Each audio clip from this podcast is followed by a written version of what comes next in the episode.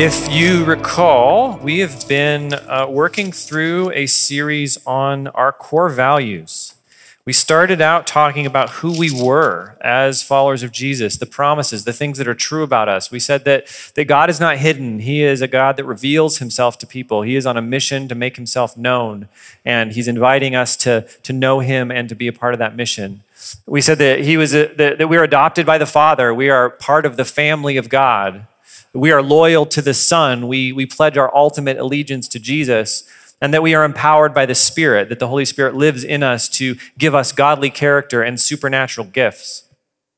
And then we pivoted a little bit and we said these are the things that we are, but there's also things that we are becoming because we've been rescued by Jesus. He is not content to leave us where we're at, but he's growing us to make us into the image of his, uh, into his own image, into the image of the Son. And so we said that we are becoming people who live in communion with God. We want to be people that are recognizing that God is present around us. We're becoming people who submit to Scripture humbly, that the Word of God is our ultimate authority, but it's also sometimes kind of confusing, and we want to hold it humbly and, and with a teachable spirit.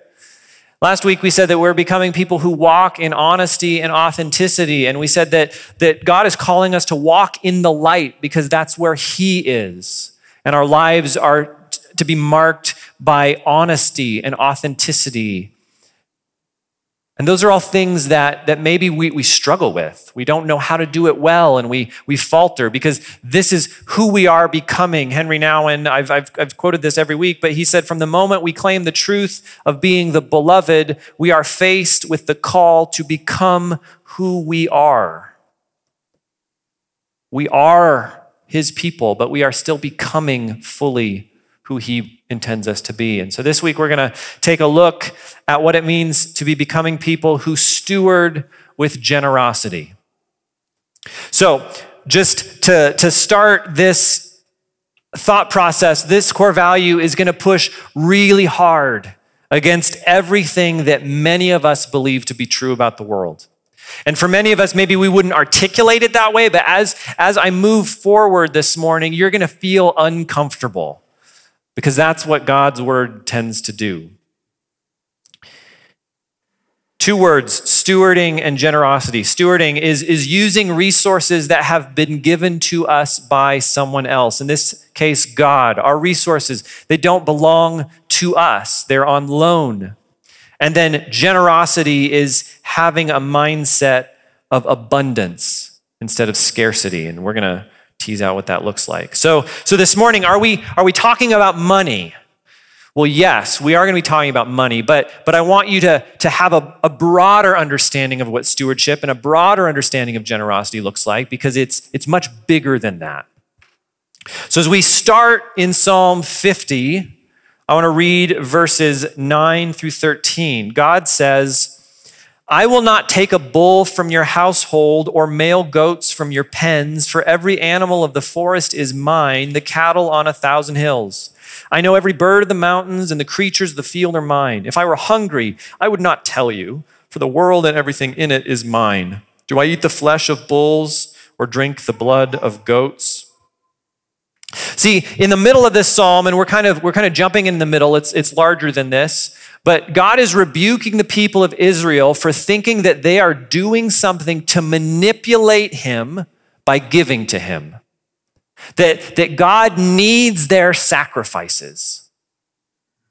And this is a very common thing. If, if you've been with us last year when we were studying through the beginning part of Genesis, we talked about how there's, there's all these other creation stories that are floating around the ancient Near East in Assyria and Babylon and Egypt. And one of them, called the Epic of Gilgamesh, which maybe you read in high school or college, has this, this story of the flood. And it's similar in some ways to Noah's flood, and it's different in other ways. And, and there's a part in Genesis where, where Noah gets off the boat and he offers a sacrifice to the Lord. And it's and you've, you maybe you've read it, and it's just a, it's a it's a fairly normal um, biblical story. But in the Epic of Gilgamesh, it's a little bit different. And, and Tremper Longman writes about it this way He says Mesopotamian gods depended on human sacrifice as a form of nourishment. In a word, the gods are starved because of the destruction of humanity. So after the fi- altar fires are lit, the Epic of Gilgamesh says, the gods smelled the savor. The gods smelled the sweet savor. The gods crowded around the sacrificer like flies. And so Gilgamesh paints this very different story of the way the gods work is that they are starving because for whatever reason they killed everyone and there was no one to sacrifice to them. And so the Noah character in this story comes off the boat and, and creates a sacrifice and they all just rush to him because they're so famished and they're so dependent on him for their needs. But that's not the God we read about in scripture. In, in Psalm 50, God says, I don't, I don't need your stuff. I don't, I don't eat these things. But the funny thing is, is sometimes when we talk about giving in the church or in some other parachurch ministry, it gets communicated that way. Man, if, if you guys don't give today, this ministry is going to go under. God, God needs it. He's, it's not going to survive without you. And you think, well, maybe it shouldn't then. I don't know. See, God, it says in this really kind of funny, sarcastic tone, I don't need you. I don't need you. And maybe that sounds harsh, but this is really freeing if we can internalize it. I remember um, a few times this has happened in our family life, but, but it has been our desire to paint a bedroom. And uh, there's always a small child who wants to help paint the bedroom. And if you've ever painted with a small child, you know how this works. You give the child a paintbrush and a little bit of paint, and you say, okay, kiddo, here's your area, go for it.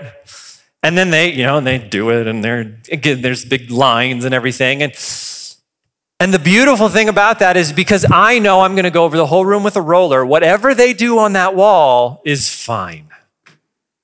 They're free to be themselves, to steward the resources that they've been given, the best that they know how, without any pressure to get it right. What becomes important in that situation is the fact that they're actually participating in the job with me. We're spending quality time together. But what if, what if for some reason I, I feel like my, my young daughter's participation in this painting is integral to the quality of the job. And she gets down there and she's kind of spilling the paint and it's it's the, the brush strokes aren't even and it's there's splotches and I go, come on! That's not right. Do a better job. How devastating is that to a young child, right? And God is saying, hey, you know what? I don't need you. I got this. And we talk about money and, and think about it that way, but broaden, broaden your picture here. What are, what are your assets? What are the things that you offer to the world? I, I was in a men's group a, a couple years ago, and I challenged the four or five of us to take about an hour and sit down and think through these categories physical, emotional, material, relational, spiritual, skills, and write down all of the things that they possessed that were assets. In my own devotion devotional exercise, I, I listed 171 things. And some maybe you think like that's a lot of things, but if you if you spend a little bit of time, you can make a pretty good list. I just want to share a couple with you to maybe get your the, your mind thinking about what you have. I have physical assets. Um, I'm six foot three, so I can get stuff out of high shelves. And you may think, well, that's not a very important asset. Well, it is if you're a short person, isn't it? but see, I'm also I'm also very thin, so I can crawl into tight spaces. Who do you think gets called when the, the, there's maintenance to do in the crawl space of your house? I get called. I have others that I won't share with you, but I have emotional assets. I tend to be a pretty calm person. People tell me I'm a good listener. I have material assets. I, I have a guitar. Um, I, I have a chop saw. I've got a snowblower, some video cameras. Relational assets. I know movie producers and computer programmers and artists and pastors and wise counselors. Spiritual assets. I have the gift of teaching and I think I have the gift of administration as well. I have some skills. I can, I can wire electrical circuits. I can uh, set up an Excel, Excel spreadsheet. Uh, I can design motion graphics. I grill steak pretty well. And, and these are, this is, the intention is not to like brag about how great I am, because these are all like normal everyday things, right? Because you all have very similar individual gifts and abilities and talents and things about who you are and what you can do that have been given to you by God. And all of these things that you have, all of these things that I have, I'm called to steward. They don't ultimately belong to me, they're all gifts. And so, what do you think that you have? What are some, some assets that you've been given by God? And, and maybe some of you more pessimistic people would say, Well, I don't really have anything. I can't do anything cool. Yeah, you do. Yes, you can. You've been given lots of things to steward. But when you recognize all of the things that you've been given to, by God, and then you start to think that I have to use them all correctly or the whole mission of God is going to fall apart, that's when things get really stressful. Because the reality is, we're all in here with paintbrushes, just kind of going for it. And God's watching and saying, Wow, thank you for helping. Thank you, God. It's so precious. See, all this stuff is a gift, and God doesn't need it back. His kingdom is not dependent on you. And we get this wrong in a couple ways. Some of us think we're putting God into our debt by giving. He has to bless me because I tithe, or because I sponsor a child, or because I donate my old clothes, or because I serve in the nursery. This, I'm, I'm building up this reservoir of debt against the Lord.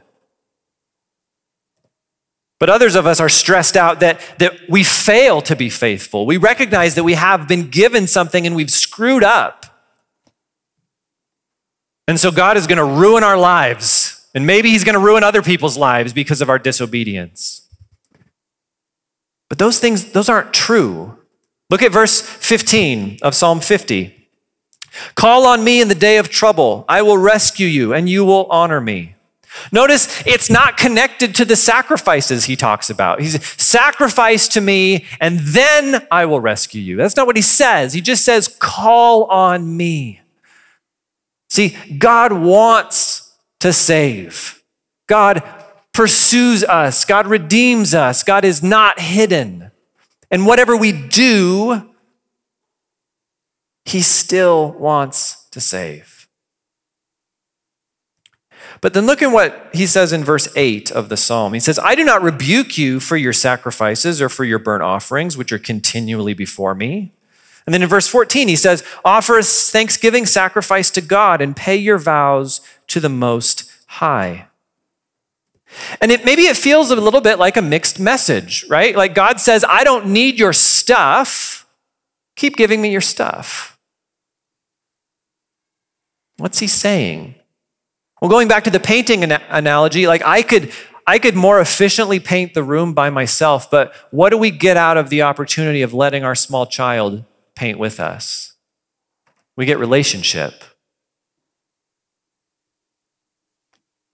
God wants relationship with his people, not because he needs us, not because he's like the Mesopotamian gods that are starving to death over sacrifices, but because he wants to participate in his mission with us.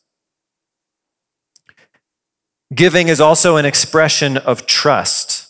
Last week, I read this quote by Jackie Hill Perry If God is holy, then he can't sin. If he can't sin, then he can't sin against me. If he can't sin against me, shouldn't that make him the most trustworthy being there is? So God says, continue to sacrifice, continue to give. I don't need your stuff, but just do it anyway because I want to participate with you relationally. Call on me in the day of trouble. I will rescue you, and you will honor me. Do you trust that God has the things that you need even when you don't, and that He's fully capable of giving them to you? Psalm 50 is one of many places where God calls His people to generosity and to trust Him because He is the one that possesses all the resources we could possibly need. And this is the world that Jesus comes into. Jesus is God in the flesh, right? But he's also a Jewish man that grows up in the tradition of this community, and he's saturated in this idea of God's generosity. And I want us to turn to Luke chapter 12. It's on page 924 if you're using the Pew Bible. And Jesus tells a lot of stories like this, but this is an important one. In, in Luke 12, starting in verse 22, He says, Then he said to his disciples, Therefore I tell you, don't worry about your life, what you will eat, or about the body, what you will wear. For life is more than food, and the body is more than clothing. Consider the ravens. They don't sow or reap, they don't have a storeroom or a barn, yet God feeds them. Aren't you worth much more than the birds? Can any of you add one moment to his lifespan by worrying? If then you're not able to do even a little thing, why worry about the rest? Consider how the wildflowers grow. They don't labor or spin thread. Yet I tell you, not even Solomon in all his splendor was adorned like one of these. If that's how God clothes the grass, which is in the field today and is thrown into the furnace tomorrow, how much more will he do for you, you of little faith? Don't strive after what you think you should eat or what you should drink, and don't be anxious, for the Gentile world eagerly seeks all these things, and your Father knows that you need them. But seek first his kingdom, and these things will be provided for you. Don't be afraid, little flock, because your Father delights to give you the kingdom. Sell your possessions and give to the poor. Make money bags for yourselves that won't grow old, and inexhaustible treasure in heaven where no thief comes near and no moth destroys. For where your treasure is, there your heart will be also. So Jesus here is talking about anxiety and, and just a great question. Like, are you worried about your life? I think most of us would probably go, yeah, I think so. How much of that worry has to do with your resources? What if there's, what if there's not enough money? What if I run out of time to finish this project? What if I never figure out what to do with my life? What if I marry the wrong person? What if I've already married the wrong person? Jesus says, stop, stop worrying. God cares for all these things, and so he'll care for you. And I, I kind of feel like we, we read this text or text like it where Jesus says, like, just don't be anxious. And I've mentioned this before, but there's this really amazing skit by Bob Newhart from a long time ago where he's a psychiatrist and this woman comes into his office and she's got claustrophobia and she says, whenever I go into an elevator or whatever, I, I just feel like the room is closing in around me and, and uh, I, Bob Newhart talks about it for a little while and then he stands up behind his desk and he goes, stop it. That's his, that's his advice for her. Like, well, I, I don't, you don't understand. I, I, just, when I go into an elevator, I feel like just the room is cl- closing in on me. Stop it. It's not very good advice, is it? And it feels like Jesus is just kind of doing that. You know what? Just, just don't be anxious. Just stop it. But when we see it that way, we miss what his actual advice is. His actual advice comes in verse 31. What does he say? He says, Sell your possessions and give to the poor. Make money bags for yourself that won't grow old, an inexhaustible treasure in heaven where no thief comes near and no moth destroys. For where your treasure is, there your heart will be also. Jesus doesn't seem to understand the source of our anxiety, does he? So, no, no, Jesus, I didn't say I have too much stuff and I don't know what to do with it. I said I'm concerned that I don't have enough stuff. Yeah, yeah. Sell your stuff. No, but you don't understand. I don't have enough. I know. You should get rid of some of it. Like, that doesn't make a whole lot of sense. Has Jesus lost his mind? Tim Mackie writes Jesus conceives of the universe that he is living in as a place that should free us from anxiety. And the bummer thing is, is this is not the world that we live in. We live in a world where we're pretty sure that we don't have enough and that there's not enough to go around. But Jesus doesn't think so. Jesus takes seriously the worldview that we learn about in the Old Testament, which is God owns everything and he doesn't need anything. And he's good and he wants to give to his people. So the question for us is do we live in a world of abundance that is furnished lavishly by a God who loves us? Or do we live in a world of scarcity where we have to fight to protect what's ours? Scriptures, they, they paint a picture of a world that is blessed with abundance because it is ruled by a loving creator that has both an endless supply of resources and a desire to meet our needs. Do we see the world that way? The Bible Project has this really great analogy of this kind of thinking where they just they imagine um, the world as a party. Imagine you've been invited by, let's say, a rich doctor friend up to his home on the on a hill overlooking the lake, and it's just beautiful, and it's it's well lit, and there's a swimming pool, and there's the beautiful furniture and a fireplace, and all of these hors d'oeuvres and snacks, and just everything is out there, and and you go to this party, and it's amazing. But then a group of you get together and go like, what if there's not enough hors d'oeuvres? What if they run out of those little smokies? I don't know. We should do something. What should we do? Let's let's go get them all, and then we can. I'll meet you. We'll you go that way, and I'll go that way, and we'll get them, and then we'll we'll go back to the den. We'll hide them in the den, and then we'll stand out front. Somebody will have to stand guard to make sure that nobody gets the little smokies because they're important. Like, that's so dumb, isn't it? Like, you would never go to a party and just assume, well, there's just not enough resource here. You would gladly enter into the environment and enjoy what had been given to you. But yet, we come into the world with that attitude.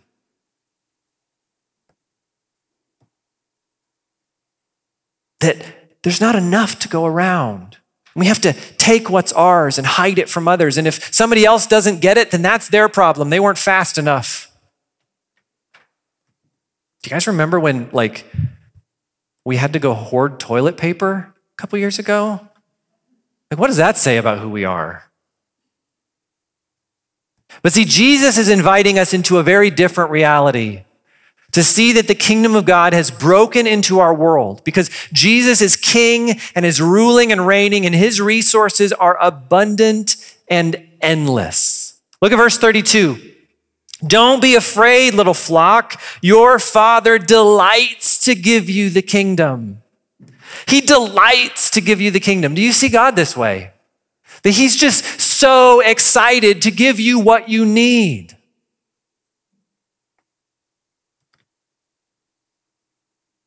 This is the view of the world that Jesus is challenging us to internalize.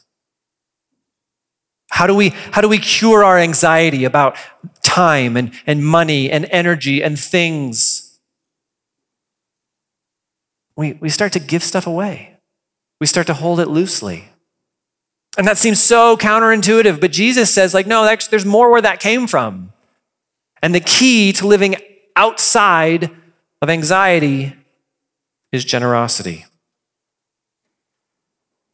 So, so I've got a couple objections to this. Like maybe, maybe you're, you're a Christian here this morning and you, and you want to believe Jesus, but mm, your experience makes you doubt. What about, what about people who actually experience poverty? Like most of us in this room are not poor on a global scale. Uh, 9.2% of the world, 689 million people live on less than $2 a day. Now, since 1990, that number has dropped by over a billion, but still, that's a lot of people that have no resources. In the United States, about 10% of Americans, that's 34 million people, make less than $13,000 a year. That's the poverty line in the United States. And while that's orders of magnitude more than $2 a day, for a lifestyle that's normal in the United States, it's very little resource. So, how can Jesus possibly say, if you're anxious about resources, you should give your resources away when there are so many people, many of whom love and serve Jesus, that have nothing? That's a, that's a good objection. But then the question I would ask is Is poverty a God problem or a human problem? Does poverty exist because of God's creation or because of the fall of people? See, the reality is, is that there's more than enough in this world for everyone to have what they need. The United Nations estimates that it would take about 175 billion a year for 20 years to completely eliminate extreme poverty around the world. And that's less than 1% of the combined income of the richest countries in the world.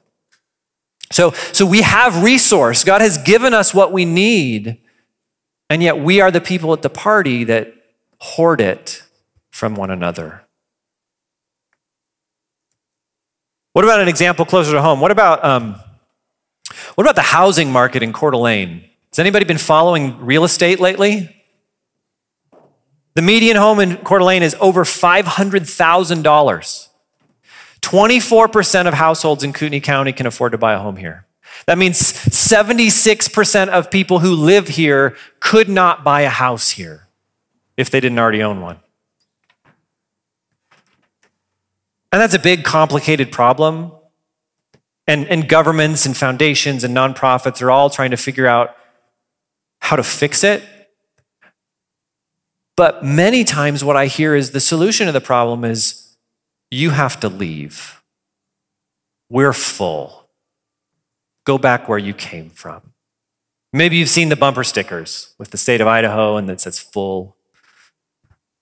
Because some of us, we came here from California in the 90s and we just barely squeezed in. But those of you that are coming from California today, no more room. You have to leave. It betrays an attitude of scarcity, doesn't it? That there's just not enough. And that brings us back to Jesus. Earlier in Luke, Jesus demonstrates that he's not unaware of this, right? He says in Luke 9, as they, were, as, they were, as they were traveling on the road, someone said to him, I will follow you wherever you go. Jesus told him, Foxes have dens and birds of the sky have nests, but the Son of Man has no place to lay his head. Jesus is homeless. Jesus is poor. Jesus is aware of the scarcity of life in a broken world. But the place where his heart is centered, and the place that he calls us to live is in a world marked by the abundance of a loving father. See, our tendency is to let the world out there shape our understanding of God's generosity rather than God himself through the scriptures. We come to believe that, that people moving here from other places is a bad thing, that we better all buy the toilet paper before somebody else takes it from us. And again, these are complicated issues, but at the root, they display an attitude that says that God is not going to take care of our needs. We have to step into it and take care of it ourselves. There's a pretty important prayer that Jesus teaches us to pray. There's a line that says, Give us today our daily bread. And the, and the glorious thing about being an American, for the most part, is, is we, don't, we don't really have to pray that prayer, do we? Maybe some of us have in the past, or maybe currently a few of us are experiencing hunger. But most of us in this place are like, give us this month, our daily, you know, Costco runs, or like it's like there's such a different understanding of resource. Most of us are too wealthy to really need to trust God on a daily basis. And it's not until a starter home costs a half a million dollars that we go like, oh wait, maybe I need to lean into what God's promises of abundance really are? Do we really believe that God will come through when things don't seem like they can possibly work out? There's a man named George Mueller. Maybe you've, you've heard of him and his story. He ran a, a series of orphanages um, many years ago. And one of the things that he decided to do was he just wasn't going to ask anybody or share his needs with anybody. And, and there's nothing wrong with sharing needs. We, we heard Jeff do it this morning. But it was just a personal, like, almost challenge he made with God that he wasn't going to do that. And he f- fed and housed and loved on over 10,000 orphanages in his li- or orphans in his life. And every single day was an opportunity to pray for food. And if you read his autobiography, it's like diary entry after diary entry after diary entry of like, there's no food left, and it's breakfast time, and the kids are all gathered around the table, and I don't know what's going to happen. And then somebody rings the doorbell, and they've brought groceries.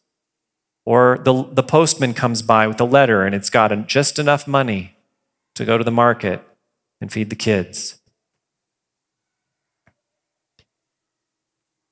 And it's those moments when we're forced to look at what we believe to be the scarcity in the world. There's not enough. How are we going to survive? How are we going to make ends meet? I can't see a way forward that God wants us to go. Actually, the whole world works in the exact opposite way because I am a loving, generous father and I want to care for your needs. So, a question for us is, is Do we live our lives primarily oriented around protecting ourselves against the curse that we see in the world or being receptive to the blessing that God has promised? And that's a heart question. What takes priority in that moment where, like, I don't know what we're going to do? What bubbles up from inside you? There's not enough. Better take it into my own hands. Or God you own the cattle on a thousand hills. You got this. This is where things start to get practical. It's amazing how many of the spiritual disciplines that we're called to practice have to do with generosity. The first one, maybe the most obvious one, is, is giving, right? We're, we're called to be generous givers when it comes to money. And generosity is not about giving away a lot of money. It's about living with the expectation that when we give away our money, God will still meet our needs. Remember what Jesus says there like don't don't worry about what you're going to eat and what you're going to wear. So so these are people that are worried about what they're going to eat and what they're going to wear and he says just sell your stuff. Well, I don't I don't have enough to do that. Yeah, but do it anyway and, and see what happens. This is why I am a big I'm a big fan of the idea of percentage giving. And I know we're, we are not under the law. We're not under the Old Testament paradigm. And the, the Jewish people in the Old Testament, they gave a tenth of their resources. And then it actually probably ended up being more like 25% of their resources when you added in all the other things they did. And in the New Testament, we're told just God loves a cheerful giver. But my family has, has always just decided like this, this percentage of my income, this percentage of our family's income is going to go to the mission of God. And I, it's to the point where we don't really even think about it. And, and, and maybe we could, you know, be a little bit more worshipful about it. I think that's probably a good critique. But we don't, we don't try to wrestle down, like, how, are we going to give to the Lord this month? Are we going to, how much are we going to give? We just, we've just decided this is, this is what we're going to give away. And as our income has gone up and gone down, we've just said, this is the percentage of it that we're going to give away. And if the church, this, this, is what I think, if the church is the primary vehicle that God uses to move forward his mission in the world, and you're part of a church community that is working by the grace of God to be faithful to Jesus in word and in action, then, then funding the work of the ministry of the church is the primary way that we're called to implement financial giving. And I say that as someone who directly benefits from the giving of this church. And I recognize that maybe there's a conflict of interest there. That's why a lot of pastors don't want to talk about giving because it feels uncomfortable. Um, and I'm so grateful that our family can be supported and allowed to do the work of, of equipping the saints in Revelation Church by the generosity of our congregation. But more than that, we get to use these resources for the mission of God in a variety of ways. Not because God needs our stuff. If, if all of the money in Revelation Church dried up, you know, God's fine. he's he's going to get his mission done just fine. But he wants our hearts. He wants us to be people that freely give, to make us independent from money. And what that looks like for you, well, see, that's between you and God because what, how dependent you are on your financial resources is different for every person. I love this quote from C.S. Lewis. He says, I do not believe one can settle how much we ought to give. I'm afraid the only safe rule is to give more than we can spare. In other words, if our expenditures on comforts, luxuries, amusements, etc., is up to the standard common among those with the same income as our own, we are probably giving away too little.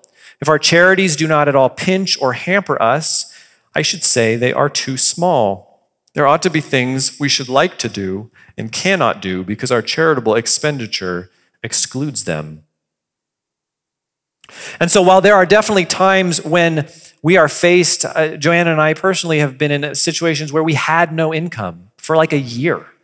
We, we worked um, with, with no income. And so we, we, couldn't, we couldn't give. But for some of us, there's, we have a lot of income, we have a lot of resource. And this idea that Lewis brings out that, that there's no like set idea about what giving should look like is really important for those of us who have more money. Scripture is suspicious of the way that resources corrupt people. Resources aren't bad, but they can be dangerous. If I were to hypothetically, super hypothetically, bring in a million dollars this year, I could write a check for $10,000 to a local charity, and they will throw me a party, and they will have a photo op with one of those big giant checks, and I would have my picture in the paper and my name engraved on a plaque.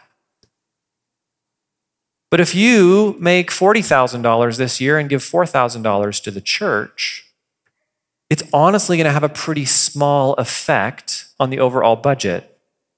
But the reality is, you will experience trusting God in a much deeper way in that area of life than I will with my million dollars and my $10,000 donation. Because, see, God doesn't care about how much money we earn or spend or give, He wants you to trust Him.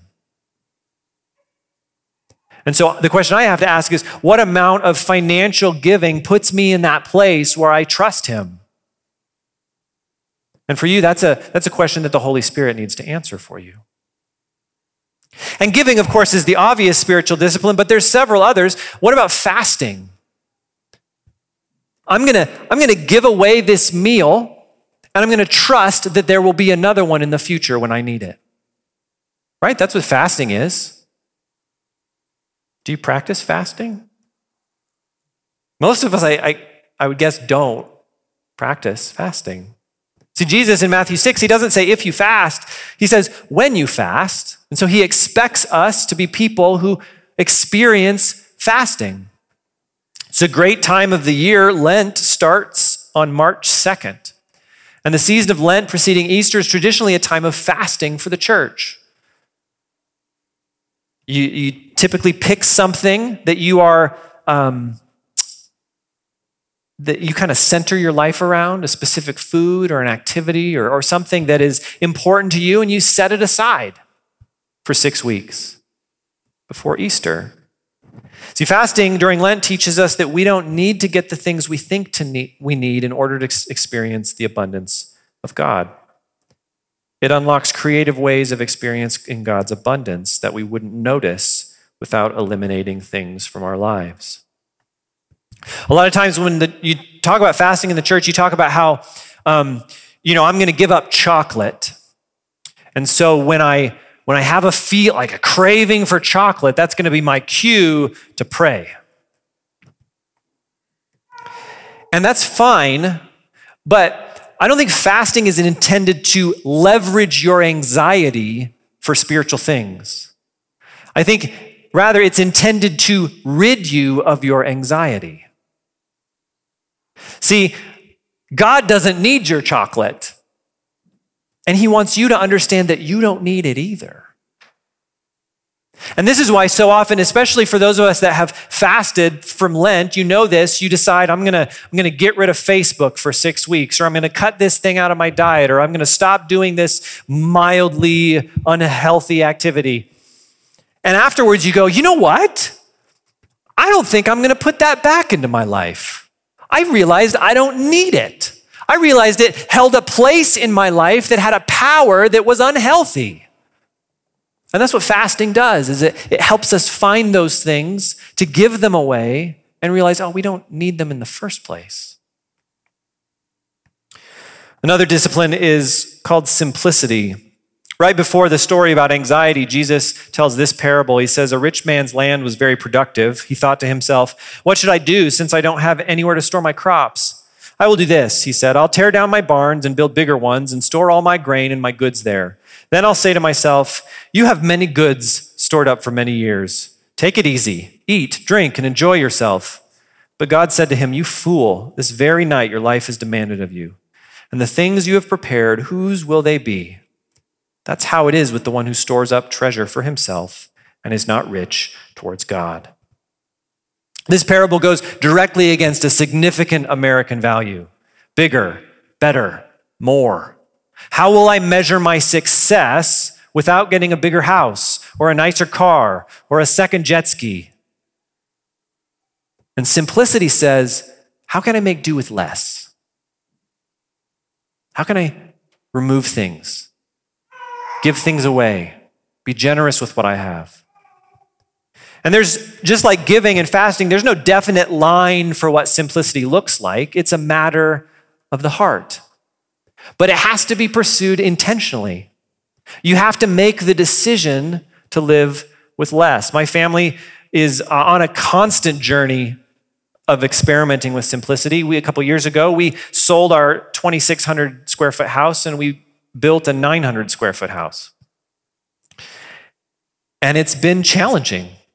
It's been really difficult to figure out where to put all that stuff. We ended up having to get rid of it. We can't, we, we, don't, have, we don't have space in our lives for 2,600 square feet worth of stuff anymore. And we've also, we've also had to recognize that like we have to live in proximity to one another now. Like there's nowhere to go when we're fighting, except outside cold. And we actually have kind of figured out we need to dial back that a little bit. We have a, an outbuilding on our, in our yard that we're going to remodel into kind of a, a, a library space so that at least one of us can go out and be alone every once in a while. Because we found we needed that. But we're experimenting with simplicity. Another thing I started doing this year is, is limiting my wardrobe. 90% of the time, if you see me, I will be wearing a pair of pants, a t shirt, and this hoodie. I have two of these hoodies, they're the same. And, and that's not, I mean, some of you are like, I'm not doing that. That's, that's, no. That's, that's fine.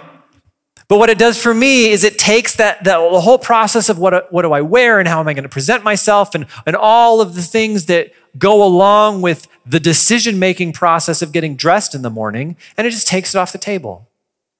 I don't, I don't need that. I don't need to worry about that. How do you think about your stuff? Gretchen Saffles writes Our grip should be loose on any material possession we have and tight on the truths of God that amount to an eternal wealth. Many years ago, I heard Pastor Andy Stanley say this. He said, Never own something that you will not lend to someone else. Never own something that you are unwilling to let someone borrow. If you have a possession, if you have a thing, and somebody says, Hey, can I borrow your motorcycle? Can I borrow your motorhome? Can I borrow your fishing pole? I don't know, whatever. No, you can't. It's mine. It's my special, my precious. You might break it. It's a red flag. Something's going on in your heart. I have a guitar that uh, I used to uh, manage a recording studio, and I had this guitar in uh, the studio, and this guy came in to record, and he was he was like pulling like ones out of his pocket to pay for an hour of recording time, and I just I got a bad feeling about the whole thing, but but I was uh, I was I was working with him anyway, and uh, he was a hip hop artist as well, which you know they're a mess, um, and uh, that was a joke. Um, the he goes, Ah, man, I'd really like to have a guitar on this track. And I said, You have a guitar? And he goes, No. Can I use yours? And I wanted to be like, No, you can't use mine because you're weird and you might break it. But I didn't say that. I let him do it, and, and he played the track. And then he dropped it and shattered the soundboard, just giant crack up the middle, completely trashed the guitar. And I regretted my decision to be generous. But I held on to that guitar for a number of years because I liked it, even though it didn't sound very good anymore. And then I, I met a friend who, who saw that guitar and was like, hey, you know what? I know how to fix that. Could I fix that for you? And I said, Well, yeah, maybe. What, what are you going to charge me? Oh, I won't charge you anything. I'll just give it away. It's, it's a gift. See, God knows what we need. He has all of the resources we could possibly want. And He invites us to trust Him with them, even when it doesn't make any sense. One more spiritual discipline before we close Sabbath, having a day of rest, time with God, family, doing things that are life giving, not part of the hustle, right? It used to be my weekends were like my other work days. I would be off work, but then I would jump into house projects and I would build this and make that and work on that and design that. And I would just, from sun up to sundown, my weekends were filled with stuff to do. And a while ago, my, our family, we started taking Sabbath seriously and not legalistically and not because it's the, you know, we're under the law and we have to, but because God says, hey, you guys should rest. And so we've said, okay, on Friday night, we're going to have a special meal. And then all of Saturday, we're just going to we're going to rest. I'm not going to work on the house. I'm not going to do projects. I'm not going to get extra stuff done. We're going to play board games and go for walks and hang out with one another and worship the Lord. And you guys, it's been really, really hard. It's been really, really hard to get to the end of day on, fr- fr- on Friday and go like, I'm out of time. Because I've decided I'm going to give my time away to the Lord because not that he needs the time, but because he needs me to trust him. He needs me to trust that even though I've set aside this day to not be productive, everything that needs to get done is going to get done anyway. Because there's enough time in his universe for everything to get accomplished. And intentionally being less efficient with your time is an anti American value but it is an act of placing your time at the feet of Jesus and saying that you believe that there will still be enough. This happens in small doses as well. The other day, I was in my office and I was praying. Uh, and before I started praying, I um, started transferring some files to a hard drive. And for a variety of reasons, I had to do it in a couple different batches. And it was, gonna, it was like a half an hour between batches. And I was, I was going through kind of my normal prayer rhythm, and it, I was about halfway through, and this batch of files finished. Going ding. And I immediately thought, oh, I need to, I'm going to set aside my time with the Lord mid prayer and just get that second batch of files going, you know, because might as well be efficient with my time. And the Lord just spoke to me and said, You don't need to do that. You, you should stay here with me. That'll take care of itself. I don't, I don't need you to be efficient right now. I need, I need you to be with me. Because, see, I have this idea that if I'm not multitasking, I'm somehow wasting time. And in that moment, God was just like, no, you just need to be with me. And that other stuff, that'll take care of itself later. There's this story in 2 Kings 17 where the prophet Elijah goes to this widow and uh, there's a famine going on, and he goes, Hey, I would love it if you would make me some bread. And the widow says, I only have enough flour for one piece of bread that I'm going to split between myself and my son, and then we're going to die because we are out of food. And Elijah goes, No, it'll be fine. Just make me the bread first, and I'll eat mine, and then you'll be fine. Wasn't that crazy? the audacity of this guy to be like, no, you're going to be fine. Just I, let me eat first. But he's the prophet of God, and this woman, for some reason, trusts him. And so she makes this loaf of bread and gives it to Elijah, and he eats. And then for like years, the flour for the bread doesn't run out. Because, see, that's not how the world works, but that's how the kingdom of God works.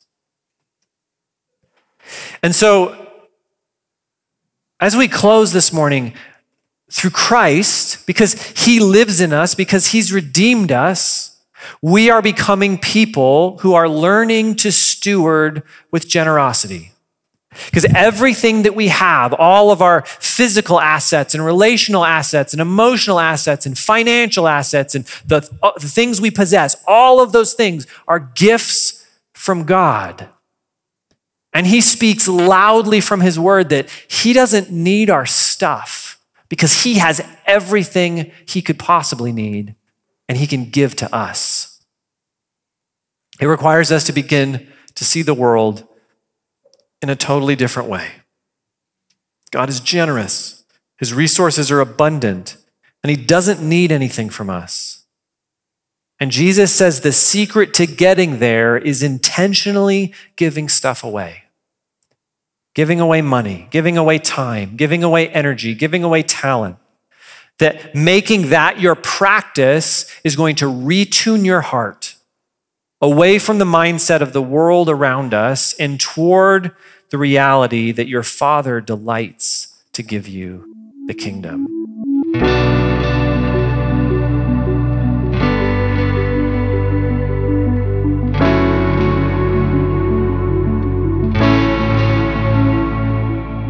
You've been listening to the Revelation Church Coeur d'Alene podcast. Learn more about Revelation Church at revelationcda.com.